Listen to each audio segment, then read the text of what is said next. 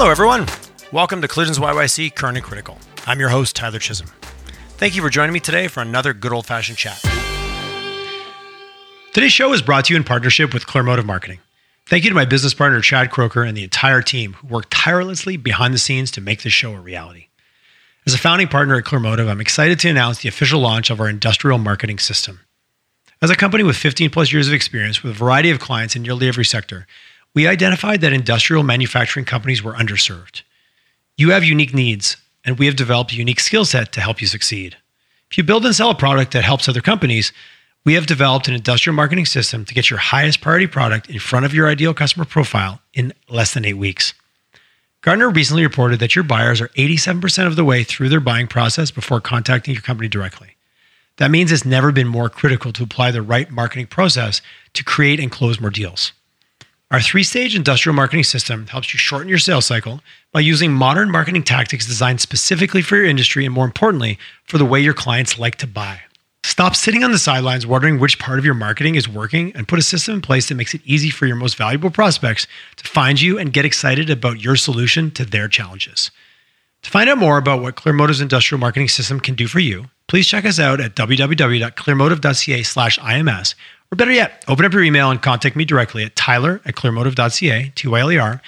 I'm excited to chat with you and put a plan in place to get your most valuable leads contacting you and not your competitors.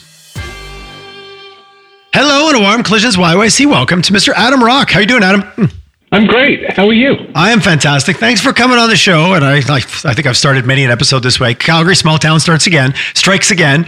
I had uh, I, Brian Slocko on from Antiquity, who you know, and then you reached out and he connected us. And I love the perpetual small town effect of Calgary, which we'll talk about a little bit because I do believe it is a bit of the bit of one of our superpowers that is allowing our kind of ecosystem to grow and the, the level of collaboration that's there. But you are a partner at Lindsay McCarthy LLP, and you're the first guest I've had on. I've gone down a little bit the road of talking to pre-seed and you know seed round investors, early stage VCs, and I've always had people comment of like, oh wow, you know the structure.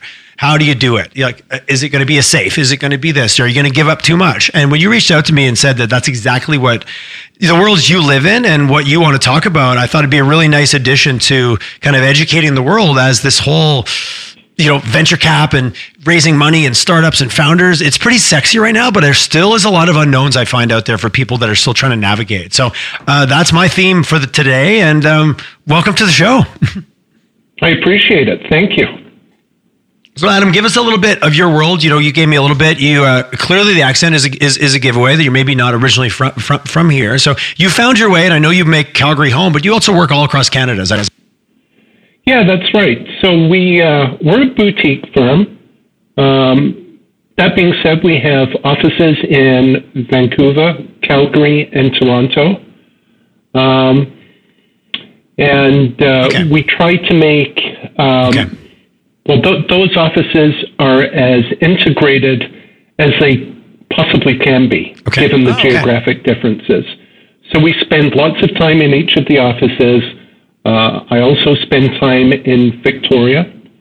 Uh, Victoria has a really interesting tech scene that's ironically underserved by venture capital firms and legal and financial advisors in Vancouver.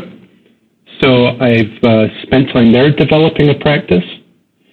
So yeah, I have a That's bit of a sense Great of what's going on in Calgary, a sense of what's going on in Toronto, and uh, a bit of a sense of what's going on in the West Coast. So just right off the bat, kind of maybe an overall thesis thesis statement to start that. what are some of the differences that you see starting as Calgary being the ecosystem that we're in when you compare it to Toronto or you compare it to Vancouver, just go go east one way and, and west the other way. What are some of the key differences that pop out for you in terms of maybe where we are on the journey, the different challenges that we face, or or we just haven't got to those other challenges yet that maybe a more mature market might have? Mm-hmm.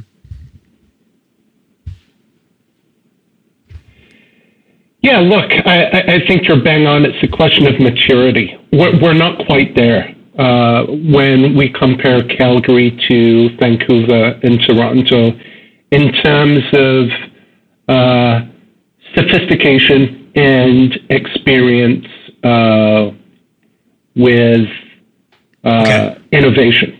And I, I should qualify that. I mean, one of the interesting things about Calgary is that it is full of incredibly bright, capable, accomplished engineers, financial advisors, lawyers, entrepreneurs.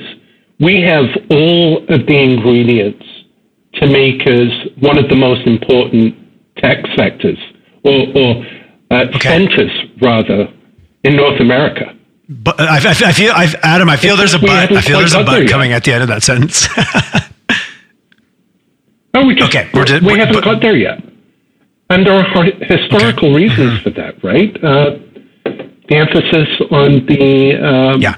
oil and gas sector, the energy sector. We've been blessed in Alberta with abundant natural resources. And it's easy to understand why we've been focused on the natural resources sector because it worked. So yeah, yeah, follow, follow the money as as the, and it's yeah. been very very good to Calgarians and Edmontonians and uh, the rest of all. So when you talk about just you know we're we're not there yet, but yet we have all the constituent parts, which I, I agree with you. This is a fantastic city for talent, a fantastic city for capital that is sitting around. I don't want to make it feel like it's so nonchalant, but it, when it comes to when you let's just do a comparison. You're, you're, working on a deal in Vancouver, and you've got a startup, and you've got a, a group of investors is there just do they get down the path faster because they're both more comfortable with each other? Is it something to that effect and they know what mechanisms to put in place? Okay. Yeah that's right. Yeah.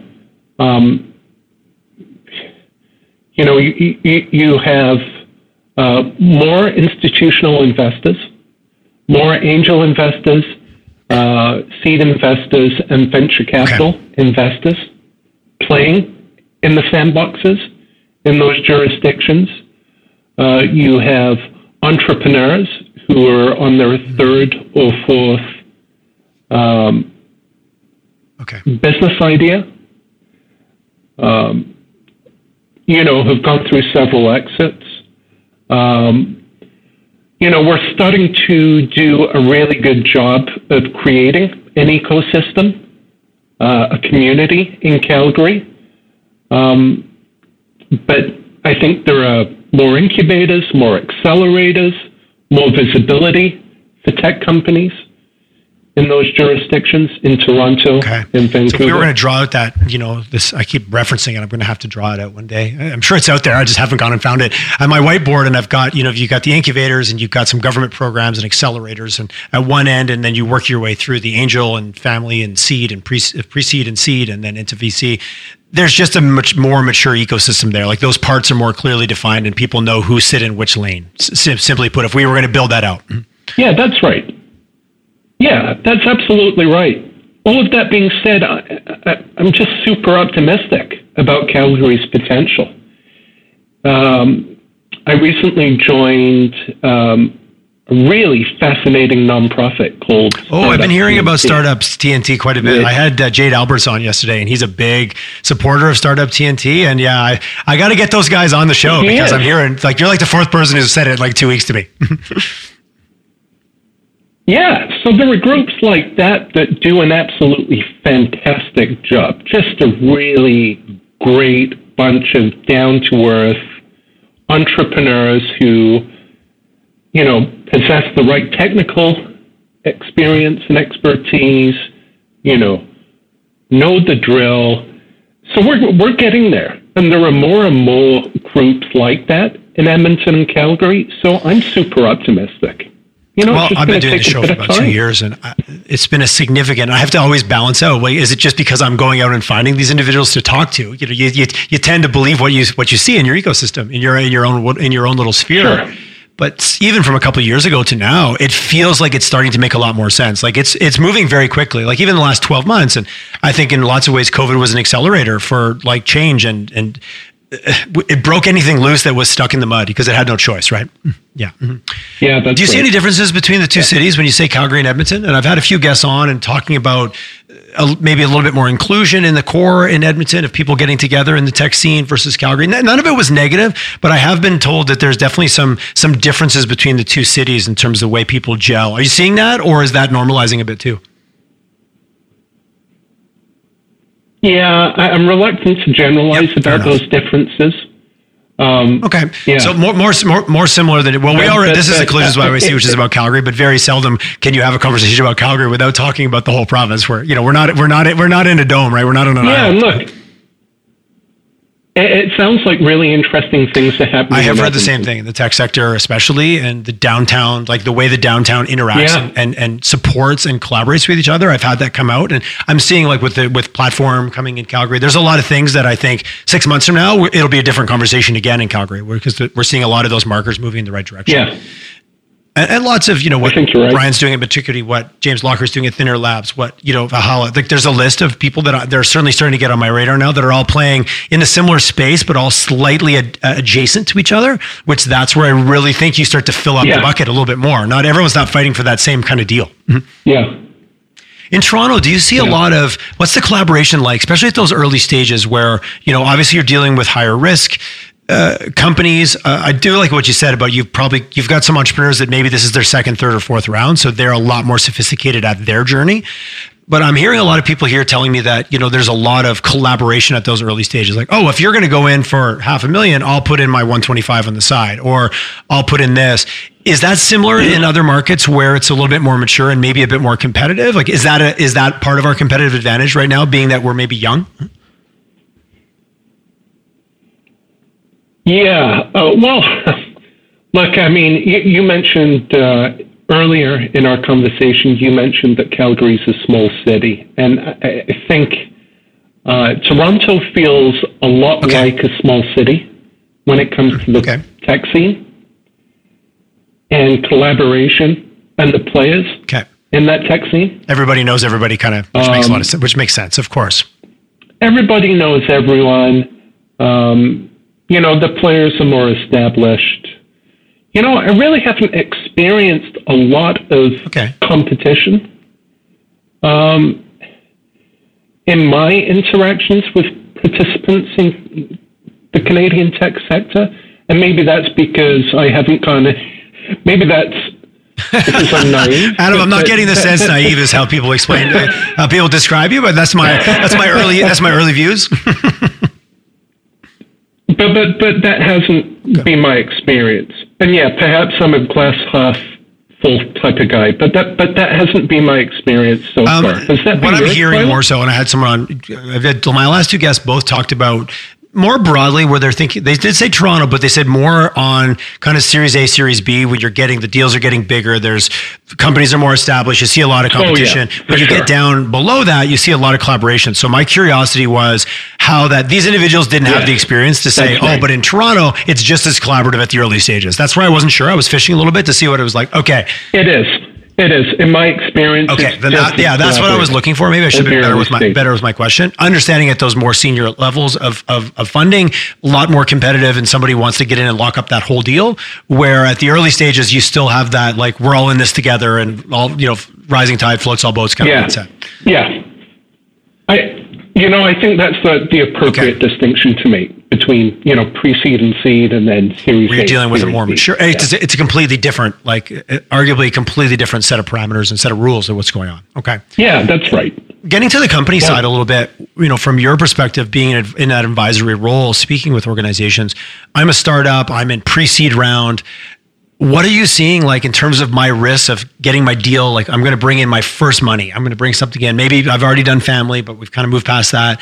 I've had guests on at different times say like oh man canada has a really bad habit of setting our early stage companies up for failure by not putting the right deal in place not papering up the right structure that allows them that liquidity or that flexibility when they need to go to their next round and, and their next round. So maybe we'll get into the nuts and bolts of the different mechanisms. So curious what you're seeing if that's if that's an experience you've had, and then maybe you know if we've got some startup founders listening, what are some of the advice and like what are some of the actual tangible in the real world things you can recommend if you're at that pre-seed stage and you're going, "Ooh, how do I put this deal together?" Sure. So, in my view, simplicity is enough. at the early stages. Uh, and there are several reasons for that, uh, one of which is cost. As a practical matter, uh, your le- one's legal fees increase when one uh, proposes a very complicated okay. capital structure uh, or a very complex fundraising strategy. So simplicity is the key. And uh, you alluded to this. Highly sophisticated investors, so venture capital funds, um, in the series subsequent okay. financing rounds have uh, have a very particular uh, idea of what they want the startup's capital structure okay. to look like. So if it is too com- complicated, or it's a structure with which they're unfamiliar, they'll simply rip up the capital structure on the Series A financing um, and, and start from scratch. And you can imagine the kinds of headaches and the legal fees and the uh, time uh, and the delay that creates.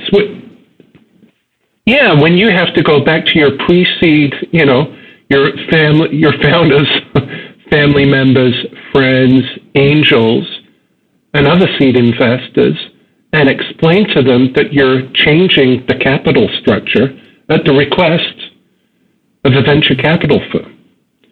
So, yeah, simplicity is the key. Uh, typically at the pre-seed stage, and when we say pre-seed, you know, in, in Alberta, that's often referred to as the yep. family and friends round. That family and friends round is typically structured as a okay. common share financing. Typically, but not always. Um, so a common share represents an interest, uh, an economic and legal interest uh, in the company. It's the simplest form of equity. And a common shareholder typically, well, invariably, has voting rights, um, a right to receive dividends if they're declared by the board of directors of the corporation, and then um, rights to receive uh, a proportionate share of the assets okay. upon so, the dissolution. Pretty traditional in the sense of you own a piece which represents a certain fraction of a total and anything that trickles down from that you're entitled to your your your proportionate piece of the pie okay exactly um, that's just about as simple as it gets uh, in terms of corporate structure and then it gets more complicated typically gets more complicated from there as you move from the pre-seed stage to the seed stage, and then Series A, Series B, up until an initial public okay. offering. Back to that first round. How important or like how easy it is to misstep because you've got to evaluate that, right? Like, say I've been I'm an entrepreneur, I'm doing my thing, I've been working at it for a year. I maybe have sales, I maybe have some small sales. I believe I have fit, a product market fit, and maybe have a bit of paper for some customers and some reoccurring how risky or how challenging it is to get it, get the quote unquote right evaluation at that state? Like, is it is that mission critical that you get that evaluation right? Because it feels like a finger in the wind at that point for a lot of companies. You know, I think it's less. Uh, it may be less important at the pre-seed stage when uh, you know there's a tendency for founders to um, sell sell their common shares, phenomenal value to family and friends. I think it really, and maybe maybe uh, I think it becomes really important okay. at the seed stage level. Um, and and and typically the tension is the inclination or the impulse of entrepreneurs who've invested their heart blood, blood sweat, and tears. into a company to inflate the valuation, and then for a, an angel or a sophisticated seed investor to bring, you know, a financial financial analysis that that that that results in an entirely different. Does that result in a in a very does that result in very tough conversations with uh, that original? We'll just call them the friends and family round of saying, "Oh, by the way, you invested in my company that I thought was worth five million.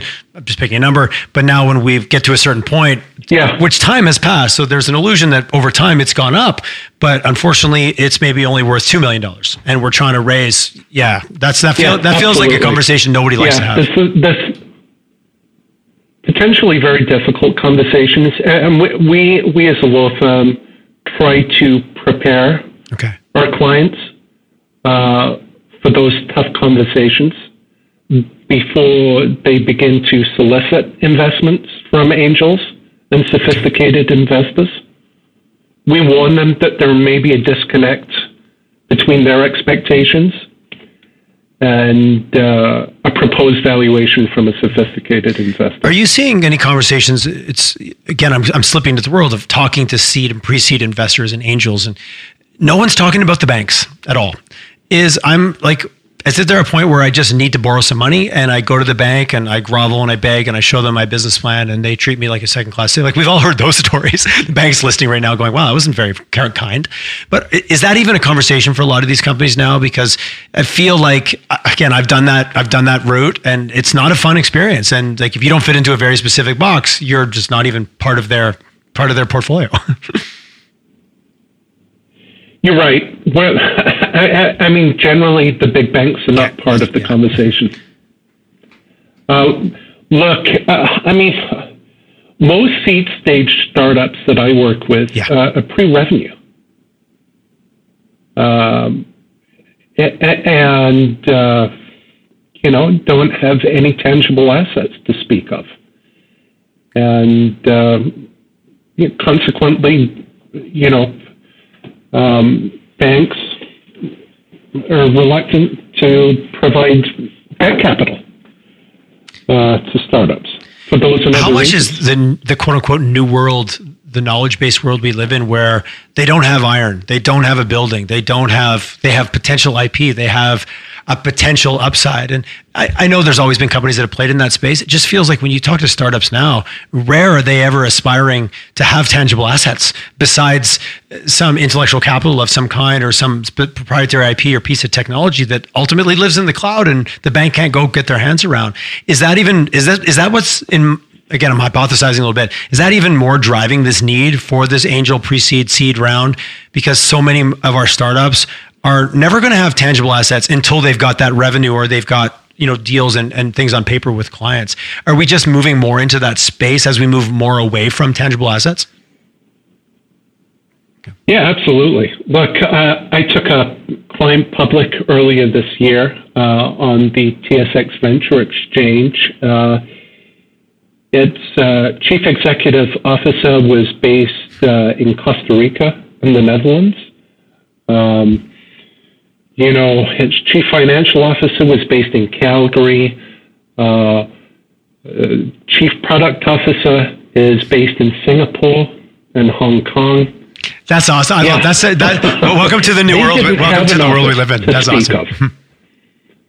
yeah, their yeah. office was our office. Um, yeah, uh, chief operating officer was based in Croatia. I, I mean that that's the rule rather than the exception so these days. Oh, the potential that that creates, but the but the but the but it changes the game. And back to sophistication and just comfort level. When you've got investors in Western Canada that were, you know, arguably comfortable investing in risky ventures because the oil and gas and uh, exploration is risky, but it was still yeah. known and it was comfortable. So it's amazing how something can still be risky, but it's a risk yeah. I've I've hang out with enough times that I'm comfortable with that risk. Versus, you know, to what we're talking about now, it looks risky almost just because of its structure, because of what it is. I don't understand it, and I and I it, I don't have any past experiences with it. Yeah, and look, when when you have operations in uh, numerous countries uh, and your execu- executives spread um, across the world, it does make the due diligence process more time consuming and more expensive more difficult from the perspective of a sophisticated it, investor. Does that make it even more critical, kind of what jurisdiction you're you're allegedly based in? Because what you just talked about, all of those jurisdictions have completely different rules, different financial reporting structures. I would assume that where you put your quote unquote yeah. head office on your in your black book, and this is where we're registered. I can only I imagine that does make a difference in terms of companies. Yeah, Absolutely. It makes a significant difference if a startup is proposing okay. to go public on the TSX Venture Exchange or the TSX. So the TSX Venture Exchange, for example, has emerging market rules. And if your operations are based in anywhere outside of North America uh, or Western Europe, uh, they may consider you to be an emerging market issuer, and then you're subject to, you know, additional disclosure requirements, additional corporate governance requirements. And it can make the go public process, as I mentioned, more time consuming and more Which, expensive. from anyone who's gone through it, is already time consuming and already expensive. Just to be yeah, yeah yes, prohibitively in some cases. So we've moved yeah. now. We've done the friend and family. We've kind of moved through some of that. We're getting into um, pre-seed what are some of the vehicles? And I'm going to be very pointed. Uh, safes is something that's come up, and people have shared it with me a bit more. And it wasn't on my radar three months ago. It's now kind of on my radar. I still don't. I, I, kind of understand it, but I guess what are some of the vehicles you're seeing? Maybe just safes. I'm just picking. I'm just picking one out of the basket that you start to see playing into the pre-seed and seed round, and maybe even pros and cons and things that you've seen at that at that level that startups and investors need to start thinking about, and uh, maybe some of the goods and the bads of what's out there. Mm-hmm. Yeah, sure. So, um, okay, so pre-seed seed, we're, we're talking about three different types of financings, typically. Uh, the most common type of financing is, um, at least in Silicon Valley and in Vancouver and Toronto for a pre-seed to seed financing stage, is a convertible note offering. Um, safes, as you've mentioned, have become a uh, quite popular in the past decade. Uh, there's widespread adoption of safes in Silicon Valley. Um, popular instrument in Vancouver and Toronto. Okay. in the past year or two, we've started to see okay. stations. I've had a few guests mention it, but well. they encountered it through investors in Vancouver, actually. yeah. And then uh, the other financing, type of financing that you tend to see for pre seed uh, and seed stages is preferred sh- share financings. Now, uh, that's a popular vehicle in the US, uh, less so in Canada um, you will often see um, Series A financings structured as preferred share, private placements of preferred shares, less so on seed financings uh, because of the complexity. Back to your rule, back to your rule, your, your rule of simple. preferred share financings. Yeah, and simplicity is the key, right? And I think that's why there's been widespread adoption of safes and one of the reasons there has been widespread. So convertible note versus safes, just to give everybody again. I never want to assume, so I want to give everybody a chance to go. Okay, well, I think I know, but I kind of know. How would you kind of break down those two in terms of what what makes them similar, what makes them different, and again, what situation would one maybe be better than the other, just from your own experience? So, so yeah, okay. Let's let's go through that. So, a convertible note, just to be clear, it's a debt instrument that converts into equity if the startup completes a subsequent financing. And typically, it's a specific type of subsequent okay. financing. So, uh, a Series A financing, for example, for minimum gross proceeds of $2 million. Um, a simple agreement, so a SAFE is a simple agreement for future equity. Uh, it's an instrument that was created by Y Combinator, a, a leading U.S. legendary, I would say, yeah, uh, as an alternative to the okay. convertible note. Uh, like a convertible note, it converts into equity if the startup completes a subsequent financing.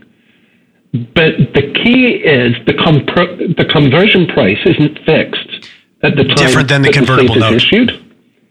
Oh, I see. Yeah. Hmm. There's no interest, there's no maturity date, and the principal doesn't have to be. But the upside repaid. could be more if it So- lands. I see. Oh, interesting. Yeah. So, oh, okay. Yeah.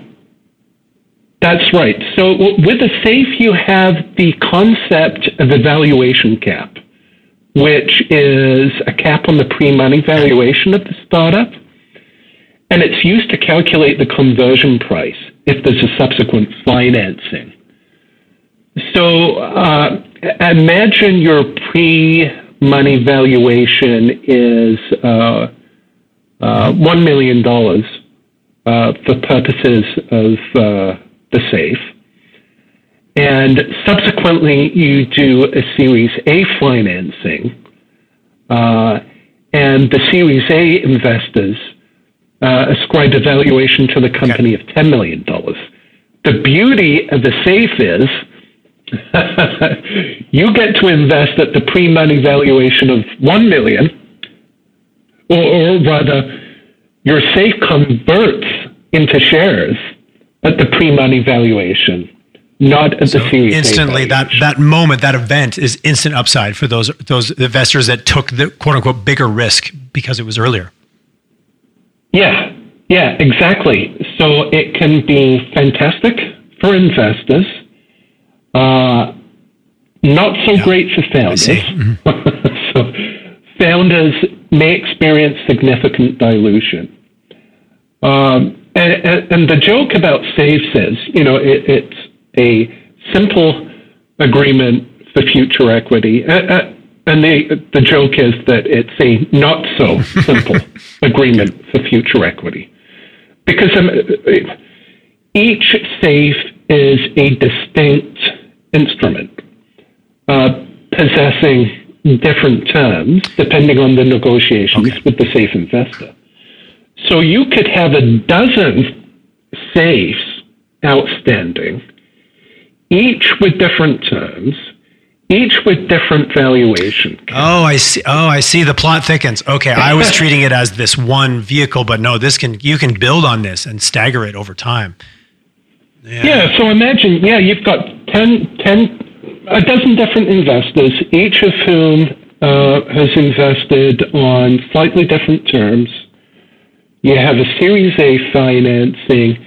You have a do- dozen different valuation caps. So a dozen different conversion prices. Uh, if the Series A investor insists on a recapitalization or amendments to the safes, you have to go back and negotiate with a dozen, a dozen different investors. Unlike, unlike preferred shares and unlike convertible notes, there's no mechanism for obtaining, let's say, the approval of 25% of the investors to affect a significant change to the terms. So back to your, we, we're breaking our we're breaking our rule So it can be a real, ad- it can be a real administrative headache. So there are advantages, obviously, to safes, but there are disadvantages. And so I have a tendency. Well, look, Metiquity is an interesting example. So it, it, doesn't use any of these appro- Okay. ap- approaches. Um, Metiquity is a pre-seed to seed investor that prefers to acquire common shares. A couple of different reasons for that. Simplicity is one of the advantages of investing in share uh, in common shares, and it also means that when Metiquity invests, it's on parity with the founders and with family members and close Definitely creates a bit more of an all-in um, mindset and culture. Yeah. Exactly. It, it, it creates a lot more alignment. So uh, I've done numerous common share investments with Metiquity. Otherwise, um, my seed stage investments tend to be structured as convertible note financing. Any reason? Any reason in your mind that, that, you're seeing safes, quote unquote, become more? I've this been presented to me of like, oh, something that's becoming more popular in Canada. Is it just because the ecosystem there's more dynamics and diversity to it, or it's just that people I've heard about it and now it's slowly working its its, its way through, minus the good, bad, and indifferent. I'm always curious how something becomes quote unquote popular. It, well, look, it, it's a relatively yeah. simple legal structure, uh, with the possible exception of the conversion price you know, those mechanisms can get complicated. But it's a, it's a relatively simple legal structure. And there are advantages of uh, structuring sa- safes as standalone agreements. Uh, it means you don't need to uh, coordinate. You know, you, you can tailor the terms of a safe to the needs of a particular investor, and you don't need to coordinate a closing involving, you know, dozens. So you can do it more on, on a one-to-one, Which on a one-to-one like framework. Okay. Yeah. Yeah, that's right. So there are both advantages and disadvantages of have, having a standalone instrument like a safe. And then obviously widespread adoption of safes in Silicon Valley. Look, they, they, I mean, they, they Silicon Valley uh, dictates yeah. the, the agenda to a large extent. They, they are the trendsetter for sure. And is there anything exactly. like with a safe exactly. Silicon Valley being the way it is and like a great track record of success? You've got multi-exit, multi, you know, entrepreneurs. Back to you, what you said about Toronto. There's a lot of people sitting back at the table who have yeah. been through it. Does that also maybe increase yeah. the odds of having successful uh, growth companies? That maybe something like a safe plays in a little bit easier because you've got such a track record of success. Is that also just because that market's maturing? Mm-hmm. Yeah, that's right. Okay. Yeah, that's right. Now that. Uh, I mean, safes have only been in existence. They've been in existence for less okay. So relatively new as far as legal structures uh, go. Mm-hmm. Yeah, very new as, as legal structures go. But Silicon Valley has had sufficient. Uh, uh, well, they've got all the things. They've got all the money. They've got all the startups. They've got all the opportunity, yeah, and then they've got the exactly. brand and, and the, the, the the weight behind it to make it work. And you know, Y Combinator is legendary. The companies that have come out of yeah, that. but it, it, it is interesting, right, that, that they've been around since 2013, and it took, you know, six or seven years for mm-hmm. safes to reach Calgary.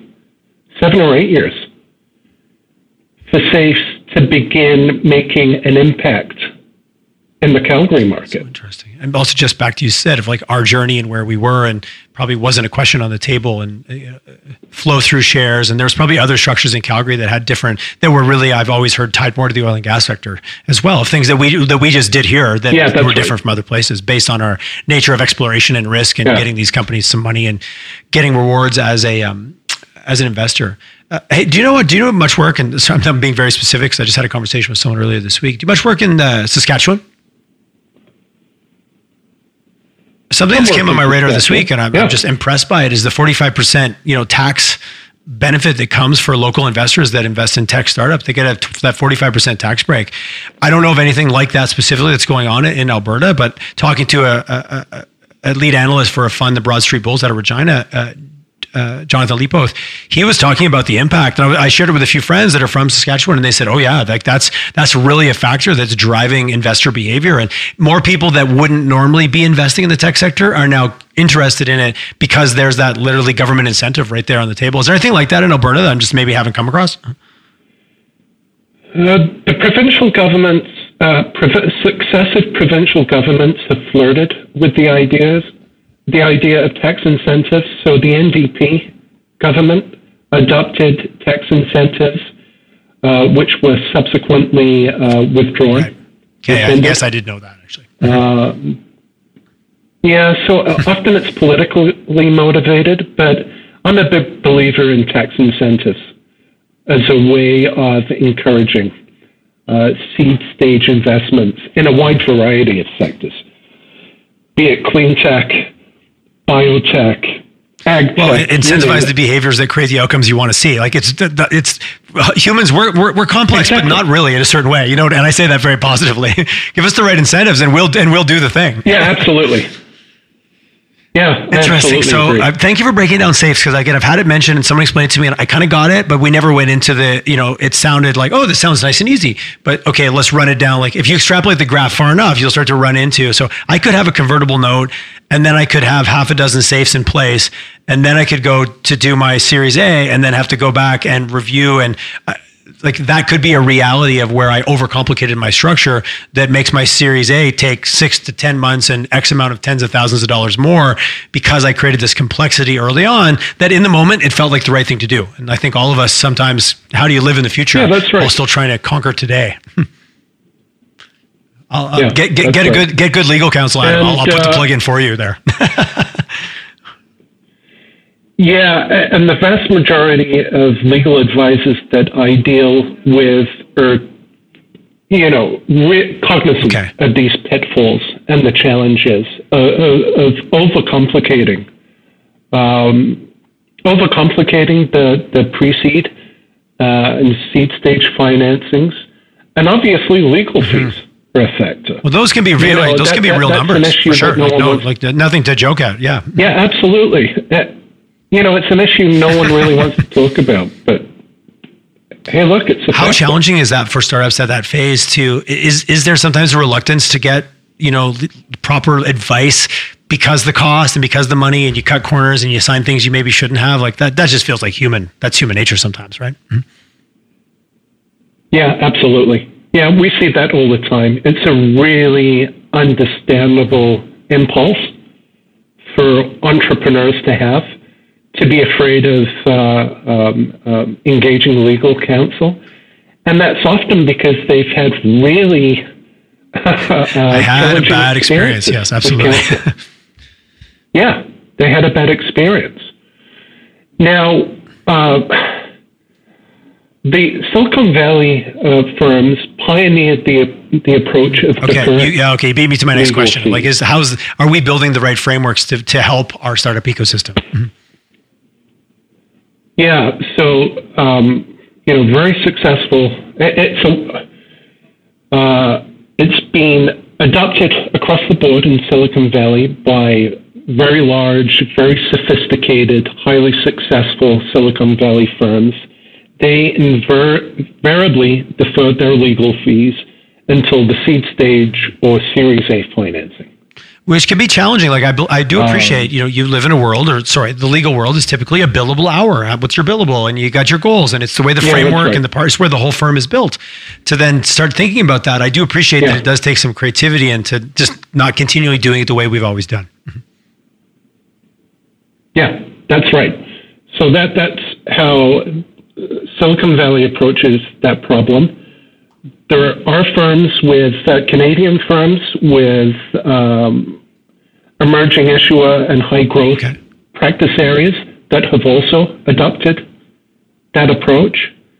I guess the risk is, uh, you know, you're depending on your legal counsel, you may get a very large bill when you close that series. As my friend always jokes, we're always burying landmines. It's so, just where were they, and do we remember where they are once we've buried them there for down the road when we go when we step on them? Yeah, yeah, and it, exactly.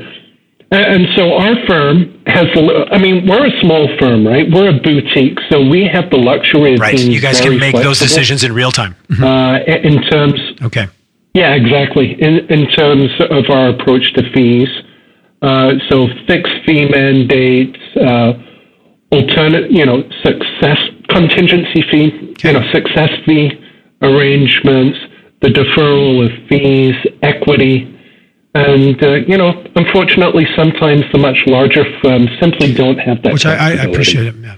Or it becomes a bureaucratic nightmare if they attempt to adopt a flexible billing well, it's the, the, the, big versus the, the big versus small, and they've both got strengths and weaknesses. But often, agility sometimes is not one of the the characteristics you associate with a large entity, whatever that entity is.